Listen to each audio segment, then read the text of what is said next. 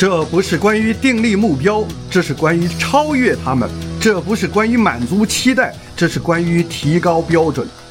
欢迎参加最大影响力学习课程，这个由 John Maxwell 主讲的每月一个光盘的学习计划，是为了给予你能量，最大限度地提升你的领导力。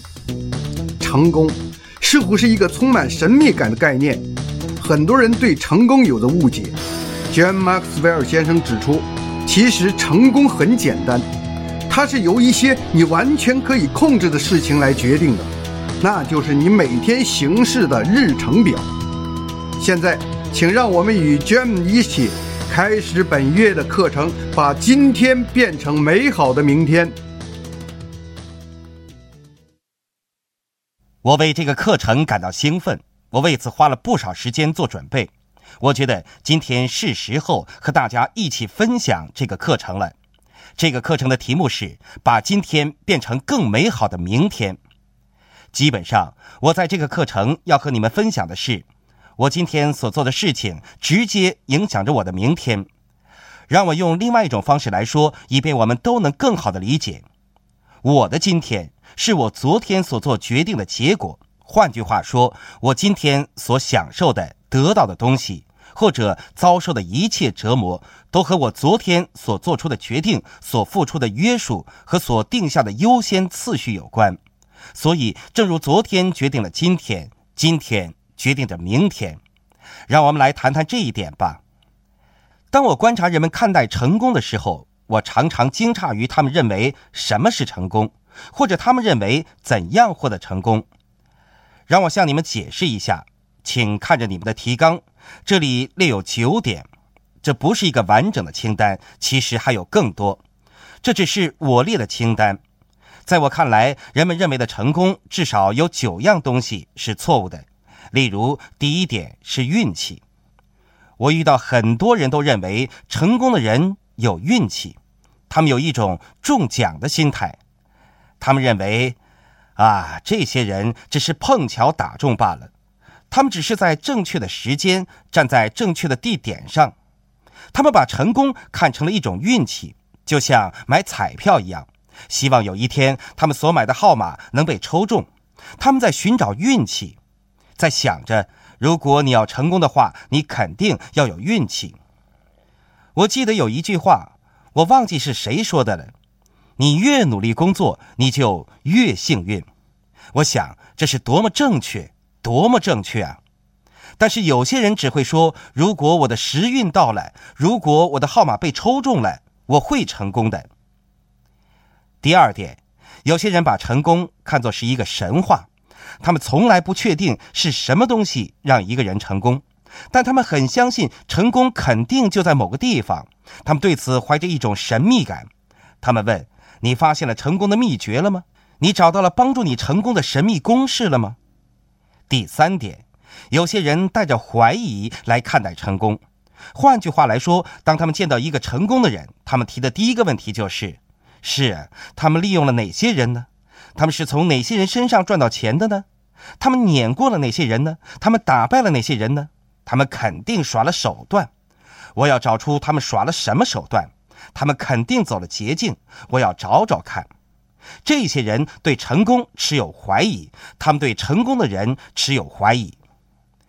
第4点，有些人把成功看作是努力工作。他们会说，让我告诉你们吧，早起的鸟有虫吃是一条真理。如果你要成功的话，你就要早早起床努力工作。我真想打断他们的话，说我知道有很多人都非常努力工作，但还是没有成功。问题的关键并不在于努力工作，当然这是一个很好的美德，很好的特点，但它并不能让你成功。第5点，有些人把成功看作是一件事儿。换句话说，他们把某些事情或某些地方看作是他们的转变点。他们会问，你是什么时候变得成功的？他们的意思是说，那是由于一件事、一个地方，在那里你做了一个决定，或者在某个地方你的身上发生了某件事，然后你抓住了成功，把它装在瓶子里，说那时候发生了一件事情，彻底改变了我的人生方向。他们把成功紧紧地绑在某件事情上，他们似乎得到了其中所谓的目的地综合症。他们说，终有一天我要去到那里，终有一天我要拥有那些东西，终有一天我要和那个人在一起。他们以为是这些偶然事情的发生导致了成功。第六点，有些人带着嫉妒来看待成功，他们看着成功的人嫉妒他们，他们看着成功的人说，这总是别人的事情，不会在我身上发生的，我是够不着的，你拿吧，我拿不到。第七点，有些人把成功看作是将来的事情，换句话说，他们认为成功是在彩虹里的东西，它总有一天会发生在我身上的，我不知道什么时候，但它会在某个时候出现的。而且他们总是想着未来，想着成功是他们摸不着的，就在某个地方。第八点，有些人把成功看作是机会，他们真正想说的是，我需要一个突破，我确实需要一个突破。如果这件事情发生在我身上的话，如果这个机会降临在我身上的话，那么我就会立刻走在成功路上。我只是需要一个机会，如果我能得到正确的机会，我就能成功。第九点，有些人把成功看作是一种人际关系。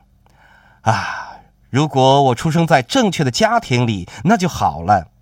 但问题是，我出生在错误的地方了。如果我遇到正确的人，那就好了。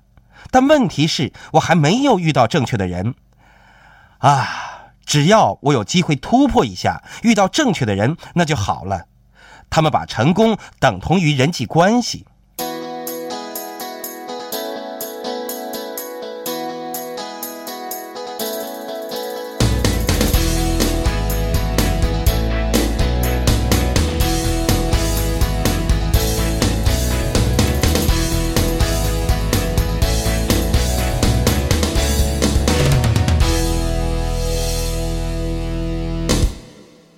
好，现在我想请你们看着自己的提纲，这里有一句关键的话，那就是很少人能意识到，成功就在他们伸手能摸到的范围内，此时此刻。在这个课程中，我要为你们揭开成功的神秘面纱，请看你们的提纲。成功的秘诀是由你每天的日程表所决定的，换句话说，你和我每天所做的事情已经决定了我们的成功。我经常在研讨会上说这样的话，如果明天我去到你家里，花上10个小时和你待在一起的话，从早上8点到晚上的6点，在晚上6点半我们一起吃晚饭的时候，你们应该明白我的意思的。如果你问我，我就可以告诉你，你现在有多么成功，你将来会有多么成功。这个预测的准确率不低于95%，因为你的成功的秘诀不是运气，不是神话，不是怀疑，不是努力工作，不是一件事，不是嫉妒，不是未来，不是机会，不是人际关系。成功的秘诀就在你每天的日程表当中。好的，请看提纲。大多数人过低估计今天，而过高估计明天。我发现这样的现象十分常见。我们绝大多数人都会过低估计今天，而过高的估计明天。换句话来说，当别人问我们，你今天在做什么呢？没事儿，我只是打发打发时间吧。你不是在打发时间，你是在打发机会，你打发走还有很多东西。但是到了明天，我会改头换面的，明天我会抓紧自己的，明天我会安排好优先次序的。人们总是在说明天，明天，明天。我们过低估计今天，而过高的估计明天。你们看到吗？你今天所做的事情影响着明天。我们过高估计明天会怎么样，我们过低估计今天能怎么样。我们过高估计我们将会得到的东西，我们过低估计我们本来能够做到的事情。我已经说过，成功的秘诀是由你每天的日程表所决定的。我的成功日程表是由2样事情所决定的，首先是我每天所做出的决定，其次是我每天所遵循的约束。我已经把成功的精华交给了你们，你每天所做出的决定以及你每天所遵循的约束。如果你今天能做出正确的决定，并遵循正确的约束的话，成功就会是自动发生的。我可以向你保证这一点。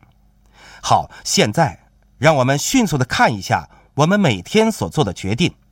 你不能因为一些决定容易做出而做出这些决定，你不能因为一些决定便宜而做这些决定，你也不能因为一些决定受到欢迎而做这些决定。你做出决定是因为他们是正确的，这是做决定的唯一原因，因为他们是正确的。指导我做出正确决定的原则有以下7条。第一，寻求明智的忠告。我从来不相信自己能不寻求明智的忠告而做出正确的决定。你要去寻找的是那些拥有一套做出正确决定的模式的人，不要任何人都找。你要明智地对待你所寻找的人，你寻找的那些人应该已经建立一套能做出良好的、稳固的、明智的决定的模式。第二，找到你所接受的指导的规律。我发现，当我开始向明智的人寻求忠告的时候，他们通常有一些规律或者是原则让我去遵循。这些规律和原则看起来是相同的。我对自己说，好，已经有3、4个人告诉过我这些规律或原则了，我想我需要跟随他们。第三和第四，我想再说一遍，这是属于我个人信念范畴的。每当我讲授类似这样的课程的时候，我不是尝试去改变你们，或者向你们推销我的个人信仰，但我必须向你们展现真正的自我。所以第3和第4属于我个人信念范畴的。第3是圣经，对于我来说，神的话语给予我指导。第4是祈祷。当我要做出正确的决定的时候，我求明智的忠告，我寻求我所接受的指导的规律，然后我回到圣经上，我开始祈祷。第5，我自己问这个决定是否能为我带来心灵平静呢？第6，缺陷是什么？我总是问这个问题，缺陷是什么？对此，我是否能够接受呢？如果这个决定被证实是错误的，那么我能够接受吗？如果我做某个生意亏钱了，我亏掉那么多钱，能行吗？缺陷是什么？我可以面对它吗？你永远要注意它的缺陷。第7条，这个决定是否配合我的天赋和我的能力？我发现这7条指导原则帮助了我做出正确的决定。它之所以如此重要，是因为，请记住，我的成功取决于我每天所做出的决定，以及我每天所遵循的约束。好，现在让我向你们谈谈我每天所遵循的约束。让我教给你们成功的共同决定因素吧。成功的共同决定因素就是养成去做失败者们不会去做的事情的习惯。朋友们，这多么正确啊！你只要看看失败者们不喜欢做什么事情，然后你去做，那么基本上可以保证你会成功。看看你的提纲，每个人都想变得苗条，但是没有人愿意节食；每个人都想有钱，但不是很多人愿意努力工作；很多人希望有一个美丽的花园，但是很少人愿意除草。我很喜欢这句话，约束是去得到你真正想要的东西的手段。即使你不想做那些你必须做才能得到这些东西的事情。我很喜欢这个定义，它意味着你要去争取得到某些东西，即使你不想做那些你必须做才能得到这些东西的事情。让我来做一个小小的调查，在座有多少人想要一个苗条的身材呢？每个人都想要。你说，哦，当然想了。但问题不是你想不想变得苗条，问题是你是否愿意每天都遵循减肥所必须遵循的约束呢？这是完全不同的问题，对吗？人生当中有2种痛苦，一种是自我约束所带来的痛苦。我们每个人都知道不想做某些事情，但有必须去做的感觉是怎么样的。但这种自我约束所带来的痛苦会随着每一天我们得到的进步而减轻。当一天结束的时候，你对自己说，那些可口的甜品确实不错，但现在身体感觉这么好，忍住不吃是值得的。如果你没有经历约束所带来的痛苦，那么你就会经历第二种痛苦，悔恨的痛苦。随着时间的过去和机会的失去，这种悔恨的痛苦会不断增强。我发现的一件事情就是，如果人们在年轻的时候错过某些机会的话，很多时候人的年纪越大，他们的悔恨就会越强。我真希望自己在那个年纪做了这件事情，我真希望回到过去做出那个决定。我对辛苦工作定义是一些容易的事情你在应该做的时候没有做而积累起来的工作。你们同意吗？他们不断积累。当我还是一个孩子的时候，我就学会了这一点。因为有一天我的爸爸做了一件很聪明的事情，那就是在每个星期天他都给我们分配在接下来一个星期里必须完成的家务活，其中一些家务活是每一天都要做的家务，例如倒垃圾，我每天都必须倒垃圾，那是我负责的家务。另外一些家务你可以在一个星期任何时候完成，例如我每个星期的任务就是打扫地下室。我爸爸对我说，约翰，你可以这样看待这件事情，你可以在星期一打扫地下室，你可以在星期二打扫地下室，你可以在星期三或者星期四或者星期五或者星期六，这是你的选择，但是在星期天中午之前你必须把地下室清洁好。可能你在星期六下午去做一些好玩的事情，但是如果你在星期六的晚上没有完成好这个家务活，你在星期天就不能出去玩了。我很快就明白到，我可以在星期一做，可以在星期二做，这完全是我的选择。但我还明白到，我越早完成这个家务，在一个星期剩下的日子里，我就可以玩得越快活。所以我学会了先工作后玩乐的道理，先工作后玩乐。如果你不先工作后玩乐，那么你就会先玩乐后工作了。你总是得付出代价的，只不过什么时候付出罢了。如果你在早期的时候付出代价，你就可以享受很长时间。如果你在后面才付出代价，就像利息积累一样，你要付的钱就会多得多了。你当然不想在后面付出那么大的代价，所以说辛苦工作是一些容易的事情在你应该做的时候没有做而积累起来。请你们注意提纲上的这句话，我们未来某个时候所做的伟大事情，依赖于我们现在是什么样子的人，我们将来会成为什么样子的人，是之前许多年一直遵循约束的结果。奥斯卡·瓦尔士承认了这一点。你们在谈论一些忧伤的事情，你们在谈论一些人没有每天做出正确决定，或者没有每天的自我约束。他说，上帝赋予了我几乎一切的东西，但我让自己在毫无意义的肉欲的安逸里沉沦了很长一段时间。我对其他人的生活越来越不关注，我尽情享乐，那令我很满足，日子就这样过去了。但我忘记了，在每一个普通日子里，我所做的每一个行为或没有做的每一个行为能造就或者毁掉品格。因此有人在黑暗的房间里最终有所成就，有人则在屋顶上嚎啕大哭。我不再是自己的主人，我不再是自己灵魂的主宰，但我并不知道我让安逸主宰着我，直到他在可怕的耻辱中完结。他谈的是什么呢？他没有遵循每一天的约束，没有做出每天的正确决定，直到有一天他为这一切付出了代价。好，让我谈论每天的决定的时候，我也在谈论订立目标。我所做的决定，这些是我今天要做的事情。当我谈论每天的约束，我也在谈论要做的事情。一个是订立目标，另一个是做到目标。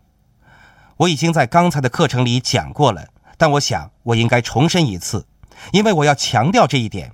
我成功的秘诀是由我每天的日程表所决定的。而我每天的日程表，我成功的秘诀是由两样东西组成的。我已经说过了，但我还要再说一遍，那就是我做出的决定和我所遵循的约束。一个是我今天所做出的决定，一个是我今天所遵循的约束。所以我要做的事情就是在这个课程中告诉你们，我在每一天所做的决定和遵循的约束。这是对我自己而言的。在我告诉你们这些东西之前，我想说一些话。这对我来说是一个过程。有时候当我讲课的时候，因为我要教授一些原则，我可能会听起来比真实的我更好，我可能看起来比真实的我更好。我想事先向你们说明，我不是在18岁的时候就发现了这些道理，然后每一天都用这些原则来生活。对我来说，这仍然是一个发现，这仍然需要我约束自己。有一些日子我做的并不见得是那么好，所以在我讲授这些原则之前，我要告诉你们这些背景。我将要告诉你们的东西是非常棒的真理，我要告诉你们的东西是能改变你们生命的真理。但同时我想让你们明白，我仍然处于探索的过程中，但这些是我每天遵循的约束和每天所做出和跟进的决定。让我们现在开始吧。第一点，责任。我决定了要承担责任，并每天为此负责。这里有几句引述。迈克尔·克里克说，任何程度的成功都需要你承担责任。归根到底，所有成功人士共同拥有的素质就是承担责任的能力。这是一个多么重大的阐述啊！有些人说，让我告诉你我的能力吧。你打断他们说，你主要的能力就是你承担责任的能力。如果你没有承担责任的能力，那么无论你有其他任何能力，那都是浪费的，我向你保证。亲爱的朋友，想获得更多的成功经验吗？请关注微信公众号炫色安利微商旗舰店，我们将为想成功的你提供更多的精彩信息。炫色安利微商旗舰店等你哦。